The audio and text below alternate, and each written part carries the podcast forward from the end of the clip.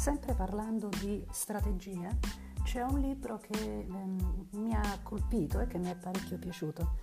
Si chiama La strategia PIG di Samson Lee eh, ed è un libro abbastanza provocatorio che mette insieme tutta una serie di concetti di cui abbiamo parlato finora e quindi può essere un'occasione buona per fare un piccolo ripassino.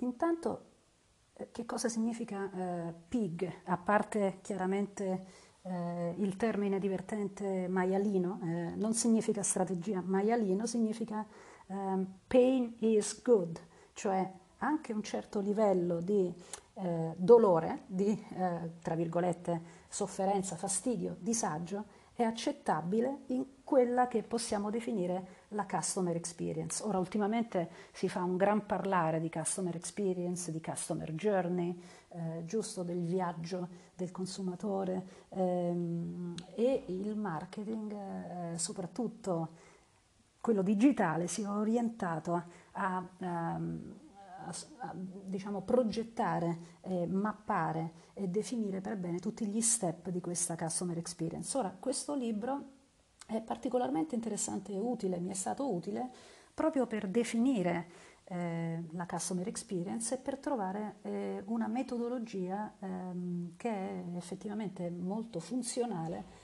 eh, serve a mappare tutti gli step di questa customer experience. Partiamo dalla definizione. Che cos'è, che cos'è la customer experience? Eh, è l'insieme di tutte le interazioni eh, che si svolgono durante tutto il processo complesso eh, che porta un potenziale cliente a diventare un, un acquirente e successivamente si spera un sostenitore del, del nostro brand. Il mio modo di vedere personalmente la customer experience eh, riparte dalla definizione eh, che mi sono data negli anni eh, di brand. Il brand lo intendo come una relazione, una relazione basata su una um, promessa di valore condiviso e questa promessa deve essere formulata nella parte di elaborazione strategica e poi mantenuta nel mercato nella parte eh, di esecuzione. L'insieme di queste due cose, cioè la percezione che io do quando eh, esprimo, formulo eh, la mia promessa, quando faccio i miei voti eh, d'amore nei confronti del mio consumatore e quello che poi vado effettivamente a realizzare, eh, l'insieme della percezione e dell'esecuzione eh, costituiscono per il mio famoso utente consumatore eh, quella che è l'esperienza ehm, che darò del mio del mio brand. E questo è estremamente importante perché se non c'è coerenza, eh, autenticità, rispetto di questi valori lungo tutto il tracciato di questa esperienza, se ci sono dei momenti, eh, dei passaggi a vuoto, dei momenti stonati, delle, de, delle, delle cose che non tornano, eh, inevitabilmente la pagheremo. Ora, qual è la tesi provocatoria che dicevo di questo, di questo libro? La tesi provocatoria è scordatevi la customer centricity eh, non è fattibile, non è realistica, eh, non è pensabile eh, utilizzare le nostre risorse in modo tale da essere eccellenti lungo tutto il percorso della customer experience. Eh, come sarebbe, direte voi? Eh, è ovvio che io devo sempre soddisfare al meglio i bisogni del consumatore. Eh, no, dice appunto Samson Lee, eh, noi dobbiamo fare delle scelte e questo è un altro concetto che mi torna molto perché quando abbiamo parlato di strategia abbiamo detto che la strategia non è nient'altro che un insieme di scelte. Eh, perché tutto bene non si può fare, le risorse sono limitate, la coperta eh, se la tiri da una parte diventa corta dall'altra e quindi non si può essere eccellenti in tutto eh, l'autore del libro dice che laddove le aziende si sforzano di essere eccellenti in tutto, non faranno altro che eh, tracciare una linea di mediocrità, eh, perché inevitabilmente dovranno assestarsi eh, lungo una, una media, piuttosto che collocarsi su una media degli standard del mercato, è molto meglio generare dei picchi, delle eccellenze vere, dei picchi di piacere e, e si possono accettare come prezzo da pagare per questi picchi di piacere anche dei momenti di fastidio, di disagio, di cose che ai clienti potrebbero non piacere. Qual è il discrimine? Qual è il criterio con cui scegliere? Eh, bisogna scegliere di dare dei picchi di piacere ai nostri consumatori in, in corrispondenza dei nostri veri valori, laddove si va a mantenere veramente la promessa che abbiamo fatto. Ecco quindi come torna tutto. Eh, abbiamo detto che alla base di un brand c'è, eh, in uno dei precedenti episodi abbiamo detto alla base di un brand eh, c'è l'identità, l'identità è fatta da una missione, eh, questa missione significa avere un senso dello scopo. Per portare veramente in vita questo scopo bisogna darsi dei principi, dei valori e bisogna rispettarli in quello che facciamo. Ecco, un brand che fa questo eh, è un brand in grado di farsi ricordare per delle esperienze eh, memorabili in corrispondenza dei suoi valori fondamentali. Eh, per capirlo, ehm, andiamo a vedere gli esempi pratici no? che, fa, che, fa, che, fa, lì. Eh, due esempi pratici molto comuni che sono molto chiaramente nella nostra mente sono il brand IKEA e il brand Starbucks. Uh, allora, IKEA ha una visione del mondo molto chiara che è quella di rendere democratico e accessibile a tutti il design. E, e nel far questo ha disegnato i suoi store e la sua esperienza nei suoi store eh, proprio seguendo questo, questo principio.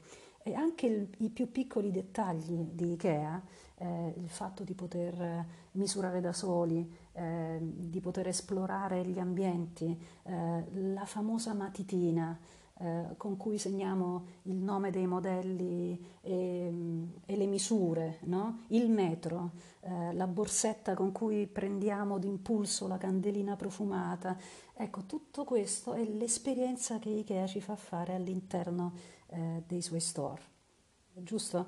E, e per avere questa esperienza, la famosa legge del giro all'Ikea per cui io sono andata per vedere dei modelli di divano ma torno a casa con la piantina, la, la, la candelina, eh, la, no, la bazzecola che comunque mi fa tanto casa, no? mi fa tanto intimità.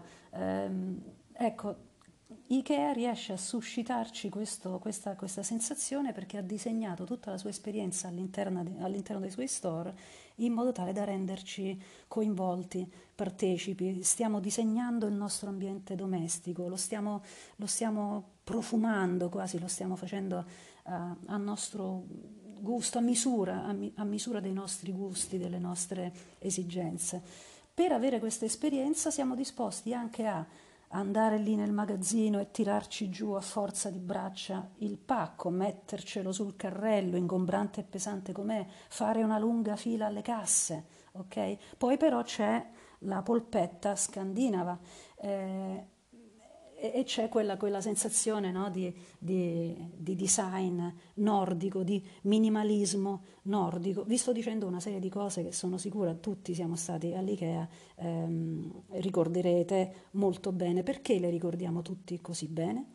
Perché eh, i designer di IKEA non hanno disegnato soltanto i prodotti, eh, che alla fine sono di una qualità effettivamente medio-bassa eh, e sono basati su grandi volumi per potersi permettere dei prezzi eh, così bassi e i grandi volumi eh, non sono certo sinonimo di eccellenza e artigianalità, giusto? Però a noi piace tutto quello che eh, Ikea ci fa vivere perché i designer non hanno disegnato e progettato soltanto un pezzo di legno ma un'intera esperienza appunto.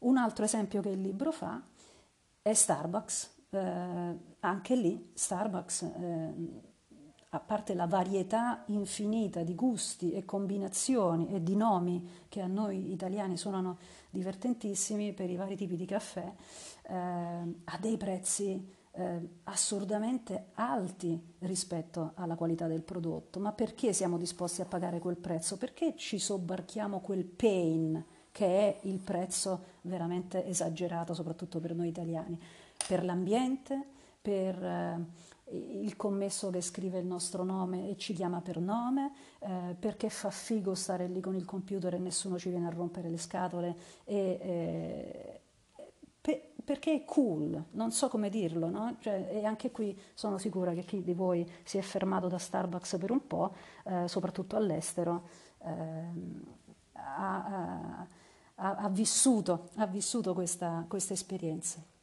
Allora, il fatto di montarsi i mobili da soli, il fatto di pagare un prezzo decisamente troppo alto per un caffè, sono dei pain che i consumatori sono disposti a sopportare perché l'esperienza del brand è totalmente in linea con la promessa del brand, che quindi rimane sincera, autentica. Eh, io Ikea non ti ho promesso eh, lusso, ti ho promesso il design minimalista scandinavo ad un prezzo assolutamente abbordabile.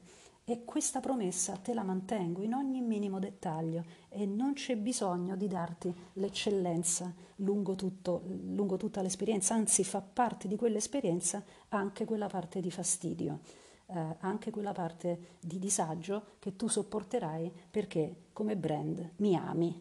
Ok? Eh, ecco, io trovo questo concetto molto molto molto utile. Disegnare un'esperienza ottimale di brand non significa che tutto deve essere eccellente, altrimenti saremo mediocri. Significa dare veramente dei momenti eh, memorabili in corrispondenza dei valori del brand e questo significa rispettare il mio purpose, cioè la mia visione, la mia missione, significa essere autentico e significa in questo modo generare fiducia tutti i concetti di cui abbiamo parlato finora ritornano eh, in, questo, in, questo, in, questo, modo di vedere la customer experience. La fiducia eh, l'abbiamo definita come un emotional bank account, come un conto corrente emotivo, dove io prelevo eh, le cose belle che mi dà eh, il brand, ma deposito anche ehm, o viceversa. Quindi posso anche accettare di, eh, di spendere qualcosa purché appunto mi venga eh, sempre dato qualcosa in termini di valori eh, che mi piacciono e che condivido e perché sono corrispondenti al mio stile di vita, perché sono corrispondenti a quello che voglio essere. Ora, ehm, lungo, lungo, tutta questa, questa, esperienza possiamo trovare anche degli altri, degli altri esempi più digitali, no? mm, pensiamo all'esperienza quando facciamo acquisti su Amazon, che cosa ci è rimasto impresso di quell'esperienza? Il fatto che possiamo vedere chiaramente le review degli altri consumatori come noi, ehm, il fatto che consideriamo affidabile quelle review, il fatto che l'intelligenza di Amazon ci propone eh, un catalogo che è assolutamente personalizzato sui nostri gusti, eh, infatti l'esperienza digitale è basata sempre di più sui dati e noi siamo disposti, momento di pain, a dare i nostri dati in cambio di proposte eh, personalizzate e siamo disposti a darli perché quel brand ci ispira eh, fiducia, giusto? Um, altri tipi di esperienza a cui possiamo pensare, l'esperienza che facciamo quando andiamo in un distributore a fare rifornimento di carburante. È molto standardizzata se ci pensate, gli step sono sempre quelli, magari un giorno arriverà qualcuno che innova, ehm, eh, ricordate il concetto di curva competitiva di, della strategia Oceano Blu, se non l'avete sentito risentite quell'episodio, eh, innova mettendo a zero magari alcuni livelli di, di servizio, eh, eliminando decisamente alcune cose e, e, invece introducendone altre che sono disruptive, che sono completamente eh, nuove e che danno un beneficio eh, al consumatore che prima non era, non era neanche eh, concepibile.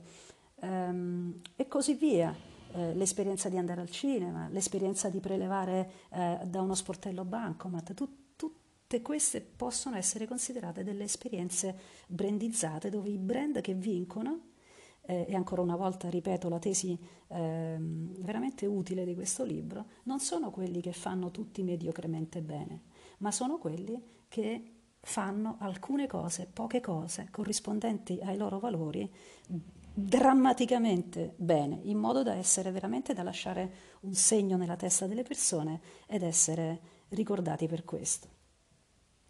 Bene, ehm, a questo punto non resta che, che, che, che, comprare questo libro, darci un'occhiata, è anche molto scientifico eh, nel modo in cui ha sviluppato una metodologia vera e propria per fare una mappatura proprio scientifica di tutti i momenti, gli step della brand experience. Per concludere, quindi, ricordiamo la definizione secondo me più utile di brand experience è il modo in cui il brand attraverso tutti i punti di contatto, tutte le interazioni che ha con le persone, prima disegna e comunica la sua promessa di valore, crea quindi un'aspettativa, una percezione di un'aspettativa di una serie di benefici e poi questi benefici effettivamente li dà, eh, li realizza, eh, li mette in pratica attraverso tutti i touch point eh, dell'esecuzione.